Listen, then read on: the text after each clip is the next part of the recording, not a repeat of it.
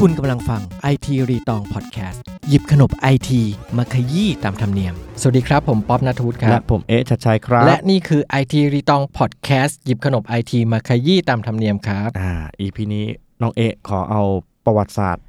หลอดมาเล่าให้ฟังบ้างพี่ หลอด เออ ที่เราใช้กันทุกวันเนี้ยแต่ทุกวันนี้เราไม่ค่อยใช้แล้วนะ แบร์ไตเราไม่ค่อยใช้หลอดละเพราะว่ามันมันไม่ เรารั รั ก กโล เรา ก รักโลก อ่า เรารักโลก แต่ว่าหลอดพูดถึงหลอดเนี่ย มันก็จะมีหลายชนิด ครับ อ่า แต่ว่าพี่เคยเห็นเคยคิดไหมว่าไอ้หลอดงอเนี่ย เออเออเออ เออหลอดเมื่อก่อนเราเรียกอะไรนะหลอดทานตะวัน เรื่องทำไมเรียกหลอดทันตะวันนะ เออแม่งแก่เนาะ เอ้ยอยากฟังเรื่องนั้นมากก เอ ว่า อ เราเปลี่ยนเรื่องได้ไหมทำไมต้องหลอดทานตะวันวะเออว่ะโอเคไม่เป็นไร อ๋อรู้แล้ว มันหันได้ มันหันมันหันนี้แบบเหมือนเวลาดอกทานตะวันที่เวลาเขาจะต้องหันบานเข้าแสงอาทิตย์อ่ะ มันก็จะแบบมีความงอนิดนึง ไม่รู้อะเปลี่ยนเรื่องไหม ไม่ได้เดี๋ยวรอบหน้า โอเค เดี๋ยวไปหามา อ่ะ แต่ว่า หลอดงอ วันนี้เตรียมเรื่องหลอดงอมาเลยที่ เออ เขา ทำไม เรียก มันต้องงอ นั่นเนี่ยมีที่มาเดี๋ยวเล่าให้ฟังว่ามัน โอเค ทำไมต้องงอ โอเค ไอ้หลอดงอเนี่ยหรือที่เขาเรียกว่า bendy straw อ่า อ่า สามเบน bendy ก็งอไงโค้งงออะไรอย่างเงี้ย ครั นะ บ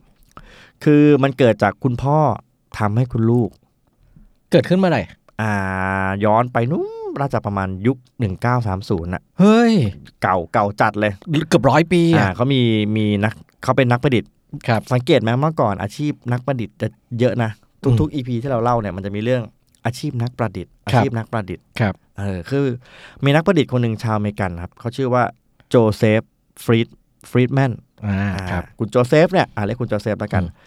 อ่าเขาประดิษฐ์หลอดงอซึ่ง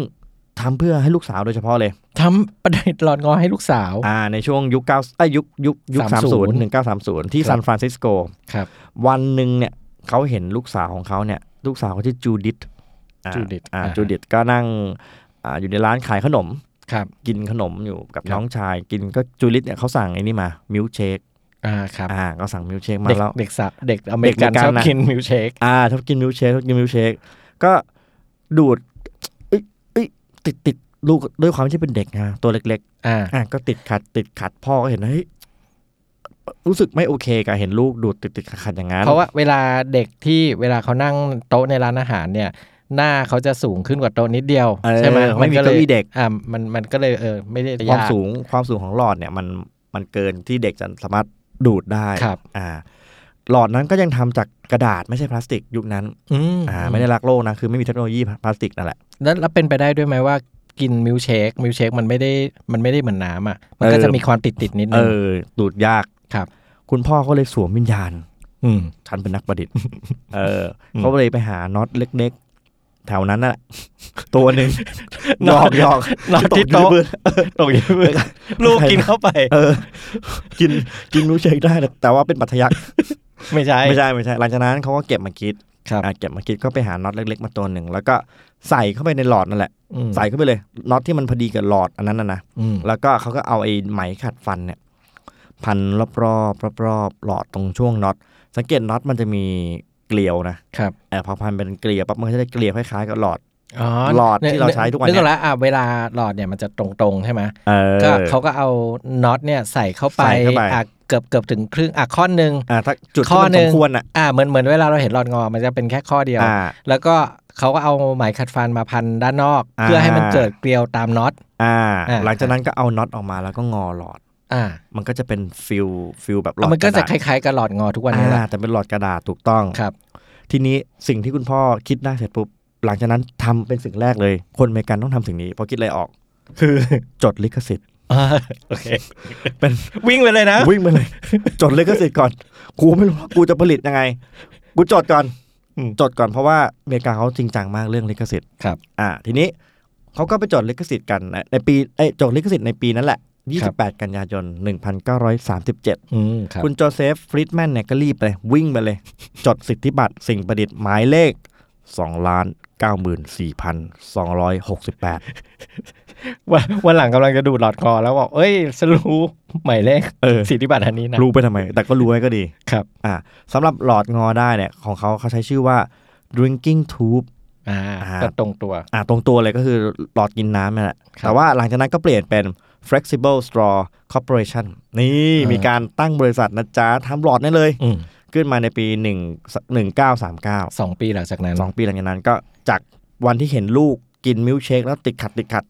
ก็กลายไปเป็นบริษัท 2 ปีหลังจากนั้น ครับ อ่า แล้วก็เปลี่ยนชื่ออีก ครับ เป็น Flex Straw Company อ่า ให้มันอ่านแบบ อ่าน กระชับ ง่ายขึ้ ขึ้ น นอ่านง่ายขึ้น ทีนี้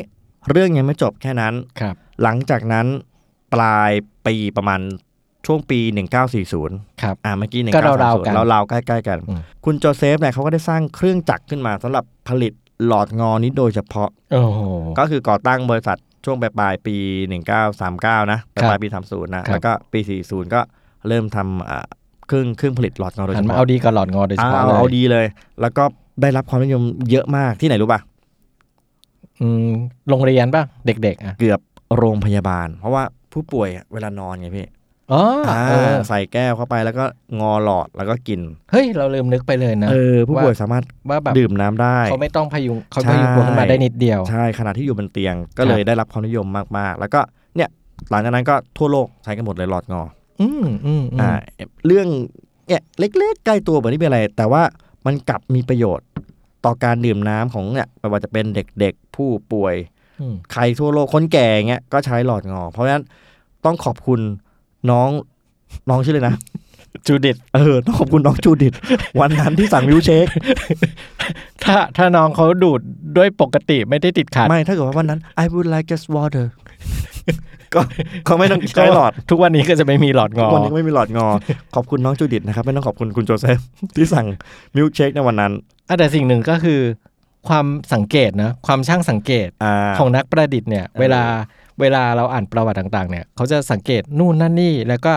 อะไรคือเพนพอยต์ เออ ทางทางๆที่จริงๆแบบเอ้าไม่ต้องทำก็ได้นี่ก็แค่ช่วยช่วยให้ลูกกินง่ายขึ้ ถู น ก แต่ว่า เอ้ย อย่างตอนก่อนนะที่เราทำบาร์โค้ดไปอะ ครับ เอามือไปรูปทราย เออ เออ รูปทรายมันกลายเป็นบาร์โค้ด ไม่แล้วอันนั้นก็คือเพนพอยต์ก็คือแบบพวกคนขายซูเปอร์มาร์เก็ตก็มาเรียก คิวยาว คิวยาว เออ ก็แค่ อันนี้เป็นพอยต์คือลูกกินไม่สะดวก อืม เออ ขอบคุณน้องจูดิตที่สั่งมิลค์เชคในวันนั้นนะครับ เออแต่เราก็ยังไม่รู้อยู่ดีทำไมเรียกหลอดทานตะวัน เออ เอาไว้ตอนหลังเดี๋ยวผมหามาให้ โอเค ประมาณนี้วันนี้พี่ ครับผมขอบคุณทุกท่านที่ติดตามรับฟังครับ จนจบนะครับ อย่าลืมกดไลค์ กดแชร์ กด subscribe ช่องไปตายพอดด้วยนะครั แล้ บ วกลับมาพบกันใหม่สัปดาห์หน้านะครับ ดูว่าเราจะหยิบเรื่องอะไรมาคุยกัน แล้วก็ใครที่อยากฟังประวัติไอทีเทคโนโลยีต่างๆ แกจเจตต่างๆ นะครับ บอกกันมาได้ใน IT รีตองพอดแคสต์ครับ และนี่คือ IT รีตองพอดแคสต์ติดตามตอนใหม่ของ IT รีตองพอดแคสต์ได้ที่นี่